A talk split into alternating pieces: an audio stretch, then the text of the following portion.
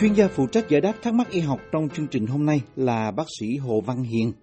chuyên khoa nhi và y khoa tổng quát, có phòng mạch và đang làm việc cho các bệnh viện ở Bắc Virginia. Thính giả Thu Hoài hỏi: Kính thưa bác sĩ, em năm nay 44 tuổi, em vừa đi khám siêu âm, chụp X-quang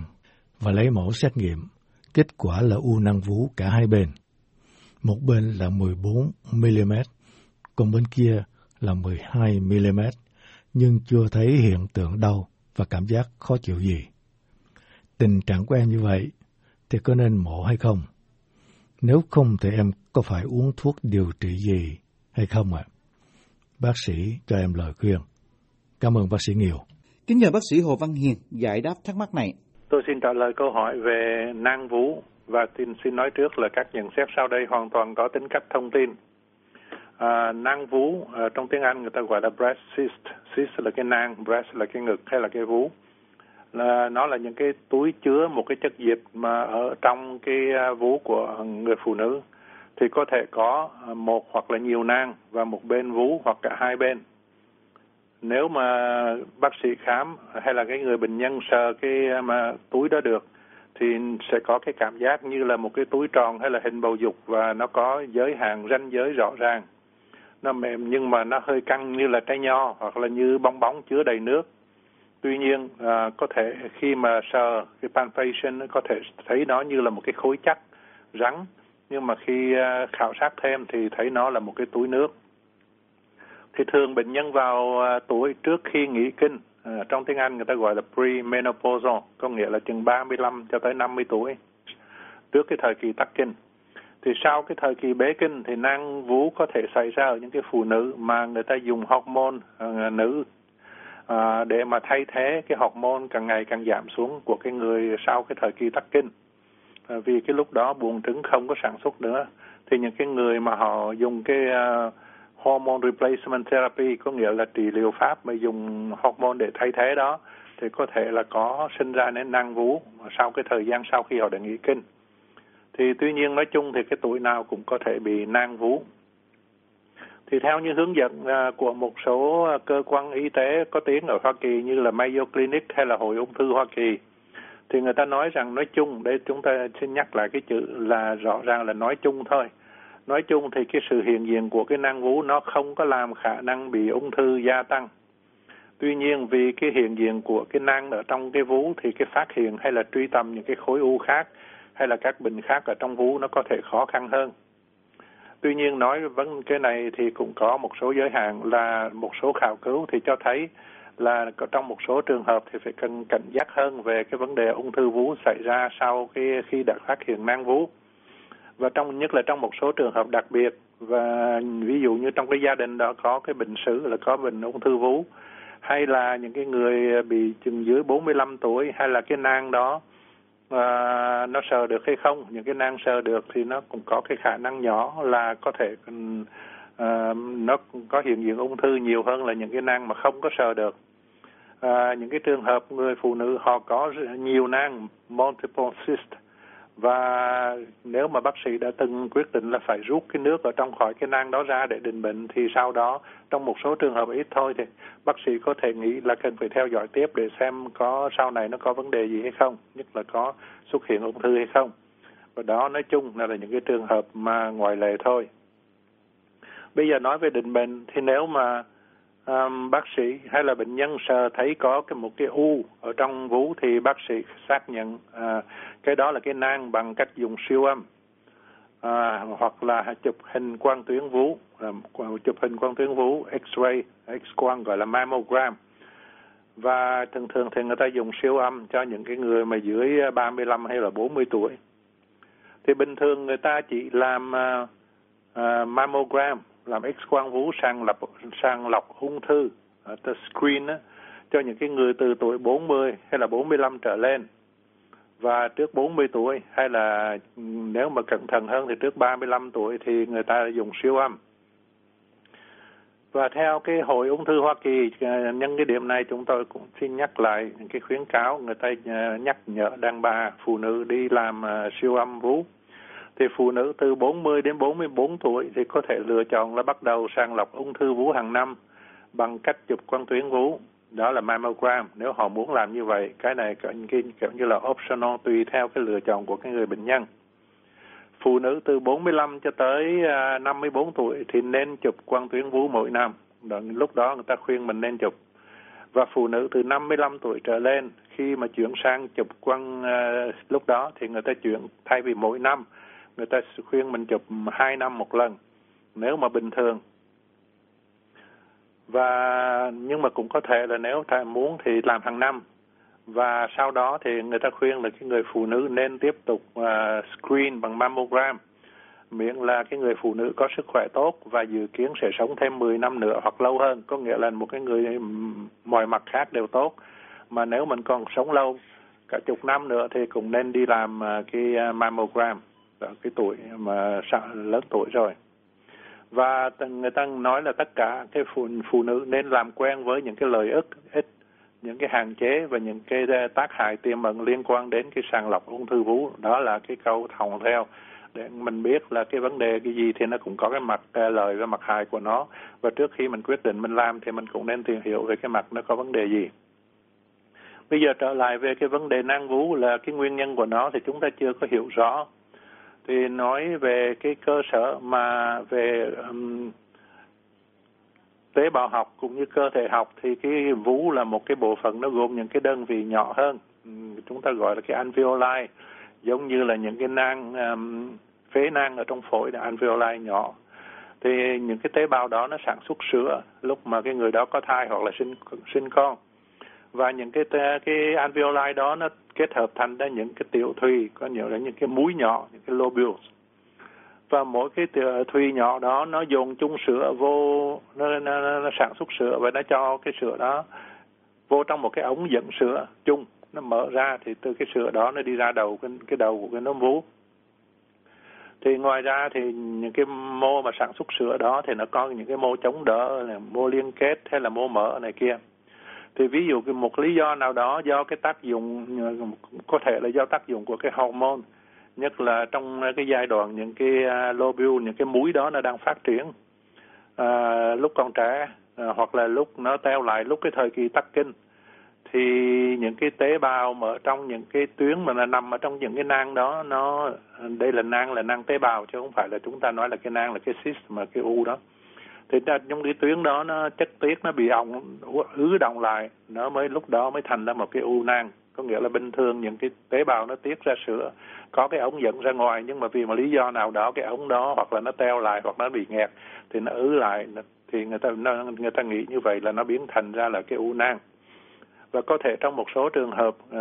cái người phụ nữ mà có u nang là họ có estrogen, là cái chất mà hormone phụ nữ quá cao, và nó tác dụng lên cái vấn đề sinh ra cái nang vú. Nói về triệu chứng thì cái u nang vú nó có thể có các triệu chứng như là ví dụ như là cái đầu nấm vú thì nó có chảy ra một cái nước gì đó, hay là nó đau ở cái vùng mình chúng ta sờ thấy cái nang đó, hay là nang to ra và đau hơn trước lúc mà thời kỳ có kinh, và sau khi có kinh xong thì nó lại nó giảm, không có, nó bớt, nó nhỏ lại và nó không có đau. Và người ta cũng xếp loại ra làm hai loại là cái microcyst, nghĩa là cái nang mà nhỏ, vi nang. Thường thường là chúng ta sợ không thấy, nhưng mà khi mà phát hiện trên hình ảnh, ví dụ siêu âm hay là mammogram thì lúc đó mới thấy, giống như trường hợp quý vị thính giả hỏi ở đây. Và cái nang lớn hay là macrocyst, macro là to, cyst là cái nang, thì nang lớn. Từ nó cái đường kính của nó từ 2.5 cho tới 5 cm. Thì lúc đó thì nó to hơn thì nó gây những cái triệu chứng, nó có thể làm đau, làm khó chịu vì nó có đè lên những cái bộ phận khác. Bây giờ nói về trị liệu thì theo đa số những cái hướng dẫn bây giờ thì họ nói, chúng ta nói đây là đa số chứ không phải là mọi trường hợp, và chúng ta xin nhắc lại ở đây là mỗi trường hợp là tùy theo cái bác sĩ điều trị của người bệnh nhân đó, chúng ta không có thể bàn vào được. Đây là nói số đông thì đa số là không có cần can thiệp, trừ là cái trường hợp nang nó lớn, nó đau hoặc là làm cho cái người bệnh nhân khó chịu. Nhưng mà chúng ta nhìn thấy ví dụ như có những cái nang nó đau, nhưng mà nó chỉ đau trước cái thời kỳ trước lúc có kinh, nhưng mà sau khi có kinh xong thì nó bớt đau, thì cũng tùy nó đau tới mức nào. Và ở phụ nữ đang cho con bú, nếu mà phát hiện và định bệnh những u trong vú thì nó có thể khó khăn hơn. Chúng ta kể đây một cái trường hợp cũng không có phổ biến nhiều, nhưng mà cũng có thể một số trường hợp là cái người phụ nữ họ đang cho con bú thì họ bị thấy một cái túi ở trong một cái u ở trong vú, thì trong thay vì nó là một cái u thì thật sự nó là một cái bọc chứa đầy sữa ở trong vú, nhưng mà vì cái đường ra nó bị nghẽn nên có thể là lúc mà khi người ta khám lại và cái sữa nó ra ngoài thì cái u đó nó xẹp xuống, thì trong những cái trường hợp thì người ta sử dụng những cái thuốc mà ibuprofen hay là Motrin để giảm đau, hay là đắp nước nóng cho giảm đau mà thôi. Và trong chúng ta nói là đa số không cần can thiệp, nhưng mà nếu mà có triệu chứng thì khi đó bác sĩ họ có thể nghĩ tới cái vấn đề mà hút dịch ở trong cái nang ra cho nó xẹp xuống. Và để nếu mà những cái nó nằm nơi cái nằm sâu hay là tùy theo ý họ của bác sĩ, họ có thể dùng siêu âm để mà hướng dẫn cái kim đi đúng vào trong cái nang đó. Bây giờ chúng ta nói riêng về cái trường hợp mà một số ít thôi, bác sĩ thấy là cần phải cái hút nang bằng kim, gọi là kim mà đường kính nhỏ, trong tiếng Mỹ người ta gọi là fine needle aspiration. Aspiration là hút ra, fine là nhỏ, needle là cái kim, người ta dùng cái kim nhỏ với cái đường kính nhỏ để người ta hút cái nội dung của cái u nang ra.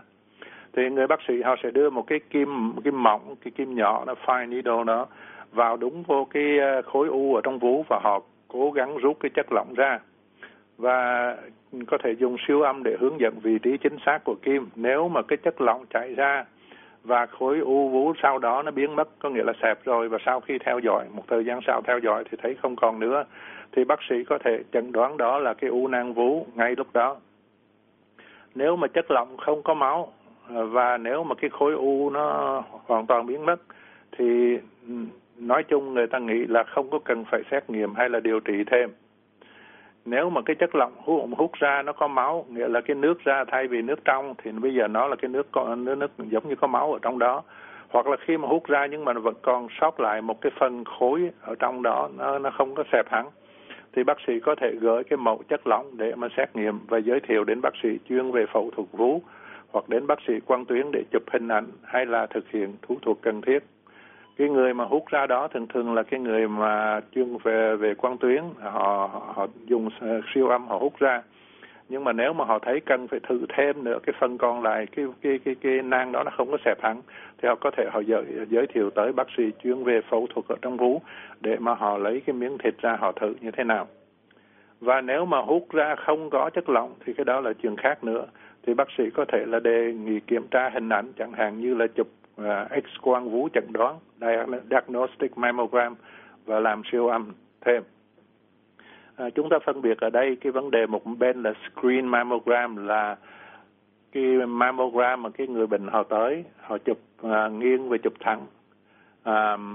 xong rồi họ đi về, rồi bác sĩ chuyên môn để xem hình, những cái hình mà về quang tuyến về vú, họ xem, họ muốn truy tầm càng sớm càng tốt những cái dấu hiệu mà có thể nghi là ung thư trên một cái người bệnh không có triệu chứng, cái đó là screen mammogram. Còn cái diagnostic mammogram là cái X-quang vú để chẩn đoán, nó đi chi tiết hơn nhiều. Cái người bác sĩ có mặt ở đó họ có thể là thấy những cái góc cạnh nào cần phải làm thêm và họ chụp nhiều cái góc cạnh và những chi tiết hơn. Thì hai cái đó khác nhau. Thì nếu mà cần thì người ta sẽ làm tới cái diagnostic mammogram là một cái mà chụp hình vú nhưng mà chi tiết hơn, nhiều góc cạnh hơn và cần cái sự theo dõi sát sao của cái người bác sĩ quang tuyến chuyên môn về các tuyến ở trong các u ở trong vú. Nếu mà không có chất lỏng hoặc là một cái khối u ở vú không có biến mất sau khi rút thì cho thấy rằng là cái khối u vú hoặc là ít nhất là một cái phần của nó là rắn có nghĩa là solid, có nghĩa là nó chất cứng đó, và có thể cần thu thập một cái mẫu tế bào để kiểm tra ung thư. Thì lúc đó người ta có thể là xài một cái kim nhỏ, người ta rút ở đó ra để người ta làm, không có phải rút nước, nhưng mà lần này người ta rút ra để người ta làm sinh thiết gọi là biopsy. Đó là cái hướng dẫn theo cái trung tâm y khoa lớn ở bên Mỹ là Mayo Clinic, tôi trích lại gần như là nguyên văn. Bây giờ nói về những trị liệu khác, cái này là một số trường hợp nhỏ thôi. Thì trong một số trường hợp có triệu chứng nặng thì bác sĩ có thể dùng thuốc viên ngừa thai hay là cái thuốc gọi là tamoxifen. Đây là những cái để mà cho cái nang vú nó bớt lặp đi lặp lại, có nghĩa là nó bớt tái hồi lại. Thì tuy nhiên những cái thuốc này có thể gây phản ứng phụ. Đây chỉ là nói cho chúng ta biết vậy thôi, nhưng ít khi dùng. Và ở cái phụ nữ mà họ dùng hormone estrogen để thay thế, chúng ta lúc đầu nói là có những cái người khi mà tắc kinh, người ta dùng những cái hormone như estrogen để người ta thấy khỏe mạnh, người ta thấy không có mệt mỏi này kia đó. Thì những cái người đó nếu mà bị cái nang vú thì có thể là họ phải dùng ngưng dùng cái hormone này để làm giảm cái việc xảy ra những cái nang vú.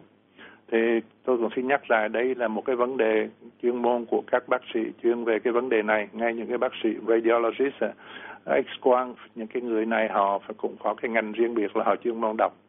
và diễn giải những cái kết quả ở trên X-quang của vú này kia. Thì những cái nhận xét ở trên đây chúng ta chỉ có hoàn toàn tính cách thông tin mà thôi, và không có thể